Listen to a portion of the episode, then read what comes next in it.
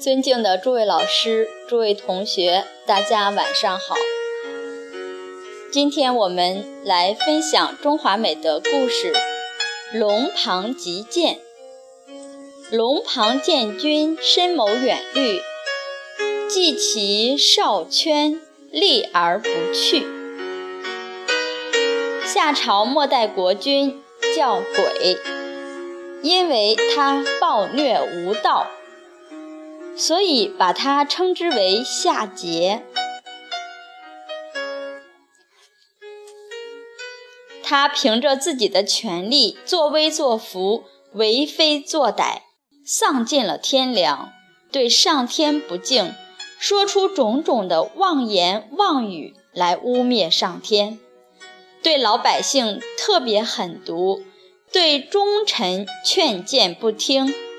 倘若有人劝阻，必定处，必定处死，真是为所欲为，专横跋扈。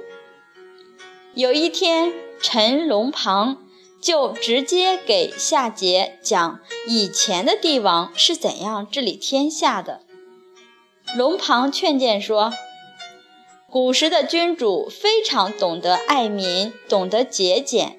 对国家的财产绝对不敢随便浪费，因此能保国家之长久，而且帝王的寿命也是很长的。例如，尧帝活到一百一十六岁，在位九十八年，他的仁德可比上天，他的智慧可比神灵，接近他就能感到像太阳般的温暖，仰望他。就好像是高洁的白云，他富有而不骄奢，尊贵而不放纵。有一天，尧帝下乡去巡视，刚好看到两个人犯罪，正被押送。尧帝马上就跑过去问：“你们两个犯了什么错？为什么犯错？”这两个人就说。因为上天久旱不雨，我们已经没有东西吃了，家里的父母也都没有东西吃，所以我们只好去偷人家的东西。尧帝一听完，马上就跟士兵说：“你们把他们两个放了，把我关起来。”士兵一听都愣住了，怎么可以把君王关起来呢？尧帝就说：“我犯了两大过失。”他们并没有罪，一是我没有把子民教好，所以他们会偷人家的东西；二是我没有德行，所以上天久旱不雨。这两件事都是我的过失。尧帝内心发出至诚的反省，马上感动天地，当场雨就下来了。尧帝将帝位传给了舜王，舜王也非常长寿，六十一岁接替尧，登上帝位三十九年，也活到一百多岁。帝王的寿命长，就会国泰民安。尧帝过世时，天下百姓三年守丧，四方音乐不举，百姓没有饮酒作乐的。龙庞接着又说：“你今天用财太浪费，杀杀人不眨眼，人心已经散乱，这样下去，国家很容易灭亡。希望你能好好改一下。”但是夏桀不肯听，还非常生气。龙庞劝谏后，仍然站在朝堂上不动。夏桀大怒：“为什么要听你的话呢？”龙庞劝谏无效，反被暴君夏桀斩首。夏桀把天下所有的男人抓来当劳力，凿山穿道，花费很多时间和人力。他筑了九朝，大的可以放船，无度奢侈。无论谁劝谏他，都被他杀害。龙庞是最后一个劝谏，希望他能回头的人。但事与愿违，没有挽救夏桀，结果第二年夏桀就被商君活捉。被流放到南朝廷山后，忧愤而死。从此以后，中国历史就进入了商朝的统治时期。我们再来分享商朝的啊一位忠臣比干，比干死征的故事。比干强健，尽其忠诚。纣王淫逸，遂以死争。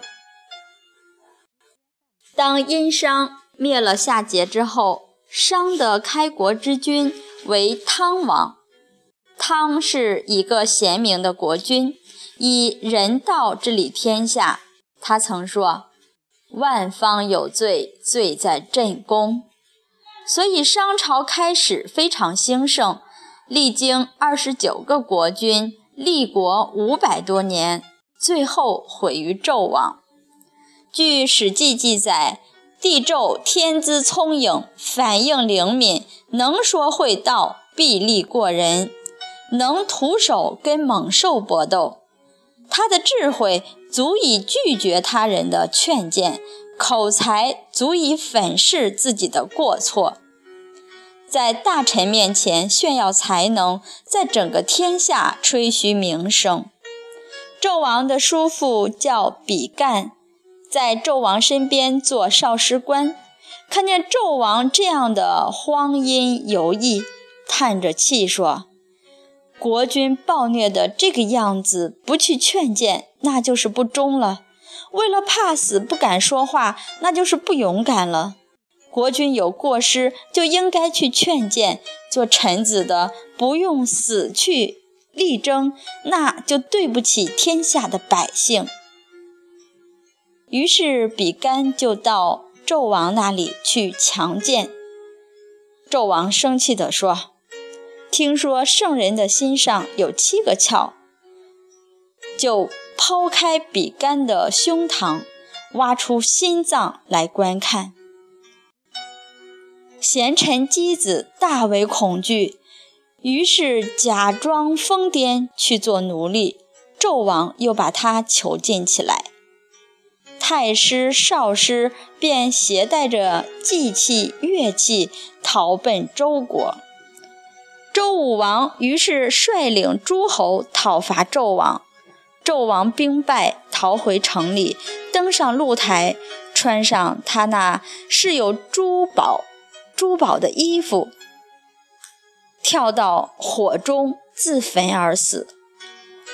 周武王于是斩下纣王的头颅，悬挂在大白旗杆上，又杀死妲妲己，把箕子从。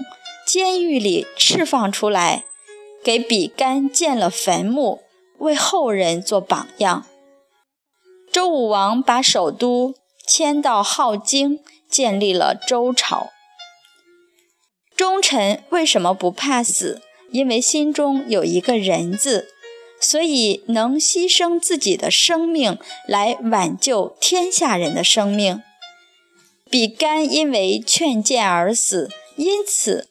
孔子就把微子、箕子、比干同称为三人。为什么把这三个人称为殷朝的三人呢？这个人就是仁爱的人，三人。因为微子看到纣王无道，就第一个来劝谏，劝谏无效，就隐身而退，逃出殷朝这个国家，不再回来。孔子说他是人身名并全成名。箕子也劝谏纣王，纣王把他关了起来。箕子为了保全保全自己的性命，假装疯癫，受尽了屈辱，受尽了折磨，最后能保得自己的生命。孔子说他是人身成名。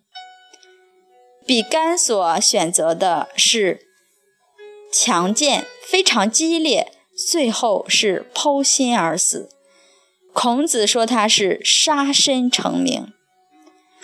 孔子称他们为仁人志士，因为他们的心中只想解救天下百姓，尽管结果不同，但忠诚是一样的。好，今天的德育故事就为大家分享到这里，感恩大家耐心聆听。